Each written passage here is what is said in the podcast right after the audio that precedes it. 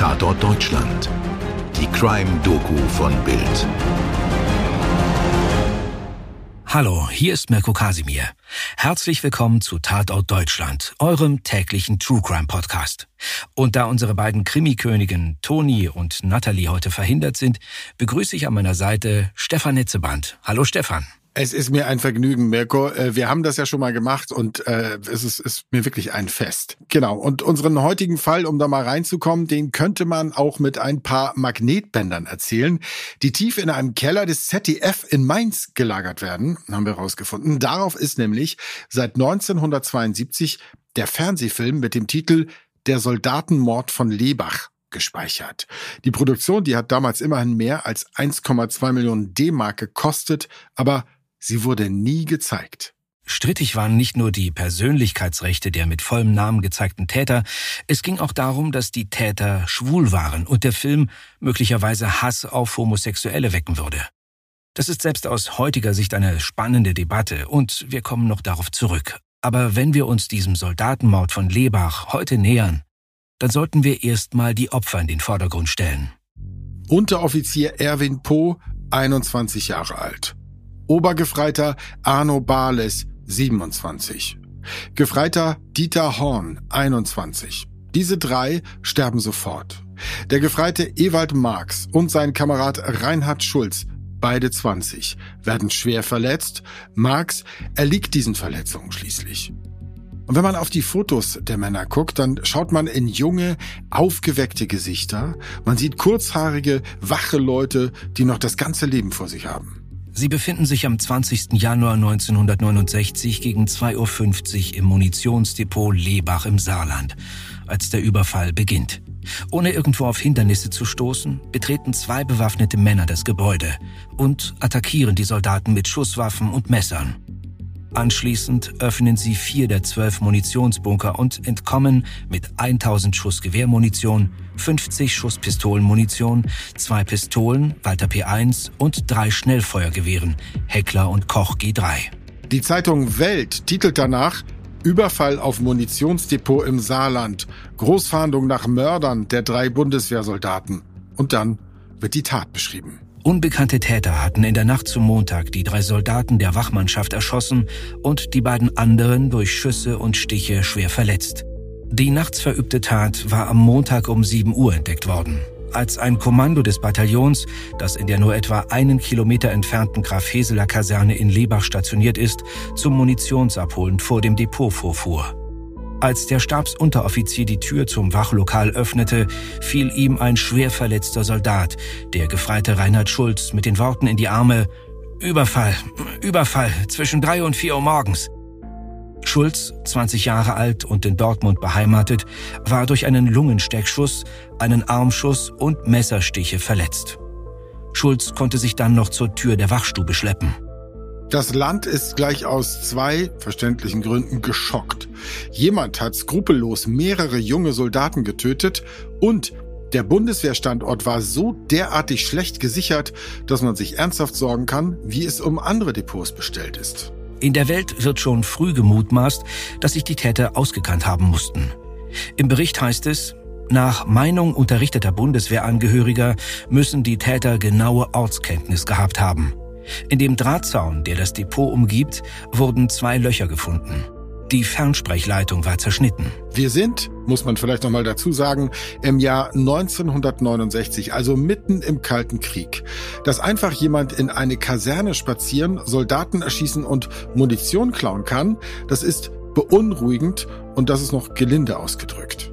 Geheimdienst jagt die Mörder der drei Soldaten, lautet am nächsten Morgen die Schlagzeile von Bild.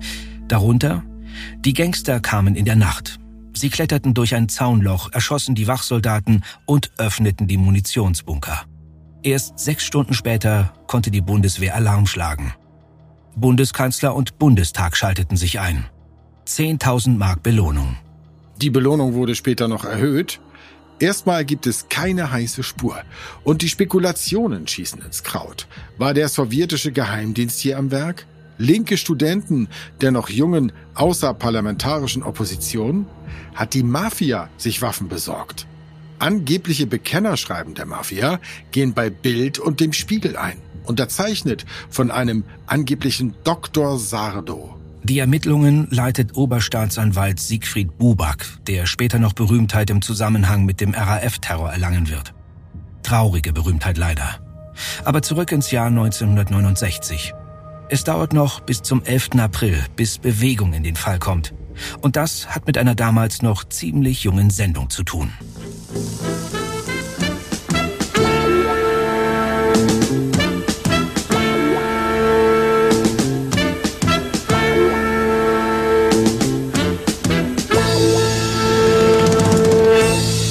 Seit dem Oktober 1967 gibt es im ZDF Aktenzeichen XY ungelöst.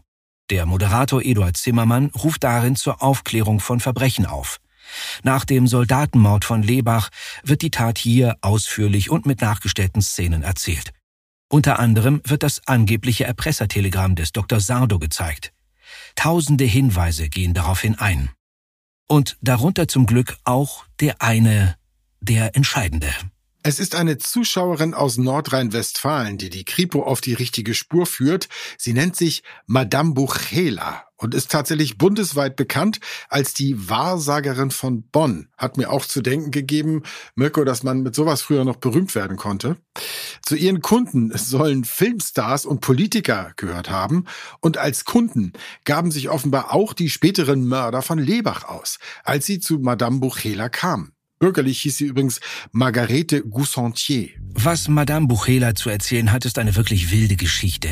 Zwei Männer seien bei ihr gewesen, ein angeblicher Dr. Sardo und dessen Sekretär. Sie erklärten, sie kämen im Auftrag der früheren persischen Kaiserin Soraya.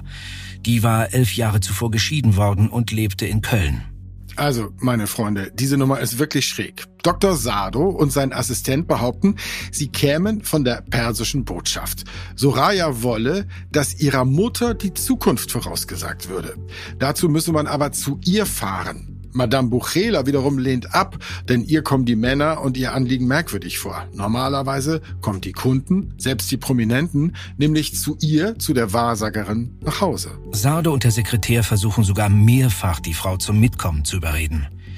Die wird immer misstrauischer und notiert sich vorsichtshalber das Nummernschild von Sardos Auto.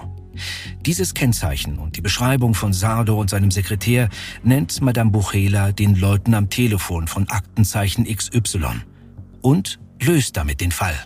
Der Fall ist ernst genug, um das mal klarzustellen, aber dass eine Wahrsagerin den entscheidenden Hinweis gibt, ohne dass sie wahrsagen muss, das hat schon was, finde ich. Ja, finde ich auch. Aber wie sich zeigt, gibt es noch viel mehr schräge Wendungen und Gedanken. Zwei Wochen nach der Sendung werden zwei Männer festgenommen. Sie heißen Wolfgang Dietz und Hans-Jürgen Fuchs. Sie sind keine Mafiosi oder linke Terroristen oder sowjetische Agenten. Sie sind der angebliche Dr. Sardo und sein Assistent. Und sie sind die Soldatenmörder von Lebach. Wenn hier keine politischen Hintergründe im Spiel waren, warum haben Ditz und Fuchs dann Soldaten ermordet und Munition geklaut? Warum wollten sie unbedingt eine Wahrsagerin verschleppen? Was Hintergründe und Motiv angeht, fängt die Arbeit der Ermittler gerade erst an. Kurz gesagt, steckt ein schwules Trio hinter der Tat. Und bei der Schilderung dieser Lebensläufe schauen wir nicht nur in die Archive von Bild und Welt, wir zitieren den Autoren Erwin Inhet Panhuis. Er ist Bibliothekar, Journalist beim Magazin Queer und er befasst sich mit schwuler Geschichte. Und er beschreibt das Trio unter anderem mit Hilfe eines Buches wiederum namens Kleinstadtmörder Spur 1081 des Reporters Jürgen Neven Dumont. Jetzt haben wir die Quellen sehr sorgfältig aufgeführt. Ihr findet dazu auch Links in den Show Notes. Also los. Der Angestellte und Bundeswehrreservist Fuchs lebt im pfälzischen Landau und wird als intelligenter Kopf des Trios beschrieben.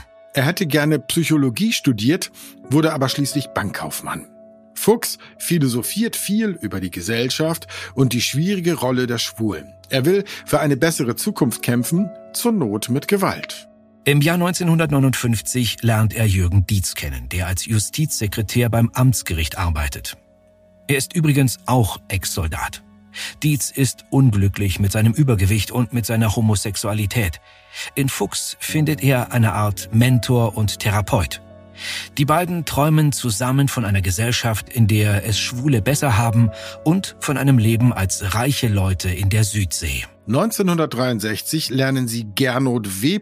kennen. Auch der ist schwul, auch er lebt es nicht offen. Er arbeitet als Zahntechniker. So etwas Ähnliches haben wir erst kürzlich im Fall Sedelmeier thematisiert, nämlich dass Schwulsein in Deutschland noch lange Zeit strafbar war. Fuchs, Dietz und W. teilen sich mit der Zeit eine ziemlich schräge Gedankenwelt. Sie wollen die Lage von Homosexuellen nicht politisch ändern, sondern fabulieren ein freies Leben auf einem südamerikanischen Landgut herbei. Oder wahlweise auch mal eine Weltumsegelung. Und diese Ziele wollen sie mit Erpressungen und Überfällen finanzieren.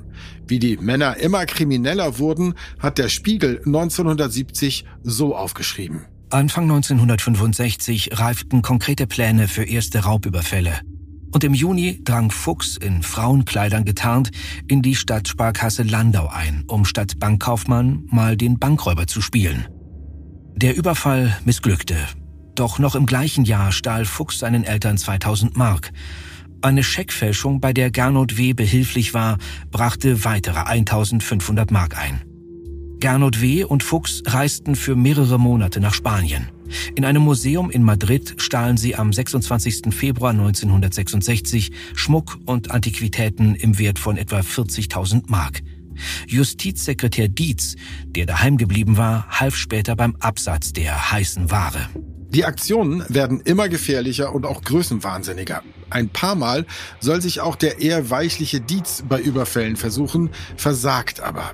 Sie beginnen, den Waffenraub zu planen, denn Fuchs kennt das Waffendepot von eigenen Diensten am Standort Lebach. Und sie kommen auf die krude Idee mit Madame Buchela. Von ihr wollen sie Kompromittierendes über Prominente erfahren und von diesen dann Geld erpressen. Wie absurd. Dietz wird von den anderen überredet, Waffen aus den Asservaten seines Gerichts zu entwenden. Fuchs stiehlt bei einem Manöver eine Pistole vom Typ P38 und bei gemeinsamen Schießübungen ist auch Gernot W. dabei. Beim tödlichen Überfall am 20. Januar 1969 kommt er aber nicht mit. Aber er hilft seinen Kumpanen laut Anklage später die erbeuteten Waffen zu verstecken. In den Wochen, bis sie auffliegen, verfolgen die Männer ihre kranken Pläne ernsthafterweise noch weiter, träumen weiter vom Auswandern und verschicken weiter auch Erpresserschreiben. Aber Madame Buchela und Aktenzeichen XY beenden endlich diesen mörderischen Quatsch. Am 29. Juni 1970 beginnt die Gerichtsverhandlung vor dem Landgericht Saarbrücken. Weil die Stimmung im Lande so aufgeheizt ist, wird die Verhandlung zu einem unwürdigen Spektakel. Das Gericht tagt in der Kongresshalle, die hunderten erregten Zuschauern Platz bietet. Einige von ihnen fordern lautstark die Todesstrafe und zu allem Überfluss werden die Angeklagten in einem Käfig präsentiert. Auch beim Umgang mit der Homosexualität der Angeklagten ist der Prozess ein Produkt seiner Zeit. Selbst Richter Tolle, der das Verfahren eigentlich besonnen leitet, wie Beobachter meinen, lässt sich zu einem zotigen Spruch hinreißen. Tolle sagt zum Angeklagten W. nämlich, Sie kennen ja sonst wohl Ihren Freund von innen und außen. Die Menge johlt. Schwulenwitze bei einem Prozess, wo es um vier Tote geht. Ganz ehrlich, wie stumpf kann man sein? Absolut richtig. Absolut peinlich. Das Urteil vom 7. August 1970 lautet schließlich lebenslange Freiheitsstrafe für die beiden Hauptangeklagten und sechs Jahre Freiheitsstrafe für den Drittbeteiligten wegen Beihilfe zum Mord. Und hier endet die Geschichte, aber nur fast. Wolfgang Dietz kommt nach 23 Jahren Haft in den 1990ern frei, aber sein Kompagnon Hans-Jürgen Fuchs sitzt immer noch im Knast. Dazu schreibt Bildreporter Steffen Meyer im Jahr 2016 einen Artikel mit der Überschrift Lebacher Soldatenmorde. Haupttäter will im Knast sterben. Und weiter? 10 Quadratmeter Einzelzelle im Haus 4 der Saarbrücker JVA. Fuchs ist nach Bildrecherchen der derzeit am längsten inhaftierte Gefangene in Deutschland. Und das seit 30 Jahren, freiwillig. Denn Fuchs hat seit Ende 1985 das Recht, einen Prüfantrag auf Haftentlassung zu stellen. Hat das aber bisher nicht getan. Warum nicht? Ein ehemaliger Justizmitarbeiter, der Fuchs kennt, er ist ein komischer Kauz. Total verschroben. Er ist von seiner Unschuld überzeugt und will das Urteil nicht anerkennen. Auch der Queerjournalist Erwin Inhet Panhuis tritt in dieser Zeit in Kontakt mit Fuchs, also 2016. Der beteuert in einer Postkarte, die er aus der JVA schickt, seine Unschuld. Außerdem sei der Mitangeklagte W. nie schwul gewesen. Und vielleicht können wir uns am Ende dieser Geschichte darauf einigen, dass die Unterdrückung von Homosexualität zu dieser Zeit in diesem Fall eine Rolle gespielt hat. Aber dass dieser Umstand selbstverständlich die Tat selbst nicht entschuldigt. Finde ich gut, Mirko, bin ich deiner Meinung. Und erst recht gibt es keinen Zusammenhang zwischen der sexuellen Orientierung und der Frage, ob man später zum Verbrecher wird. Klar ist ja wohl vor allem, dass die Welt ohne Diskriminierung ein besserer Ort wäre. Und damit sind wir am Ende unserer heutigen Episode angelangt. Wir danken euch, dass ihr wieder mit dabei wart. Wir haben diese Folge erzählt mit Texten von Bild, Welt, queer.de und Spiegel. Skript Stefan Netzeband, Postproduktion WakeWord Studios München. Wenn ihr Anregungen, Kritik oder Lob für uns habt, dann schreibt uns gern bei Instagram oder an podcast.bild.de. Und vielleicht habt ihr spannende Fälle, die wir hier mal besprechen sollen. Wir freuen uns, von euch zu hören. Bis zum nächsten Mal. Euer Mirko und euer Stefan. Dir hat diese Folge von Tatort Deutschland gefallen? Du bekommst von True Crime einfach nicht genug. Dann hör jetzt in unsere weiteren Folgen rein. Hier warten mehr als 200 spannende Fälle auf dich, wie das Verschwinden von Rebecca Reusch, der Prozess gegen O.J. Simpson oder die Entführung von Ursula Herrmann. Wir hören uns bei Tatort Deutschland.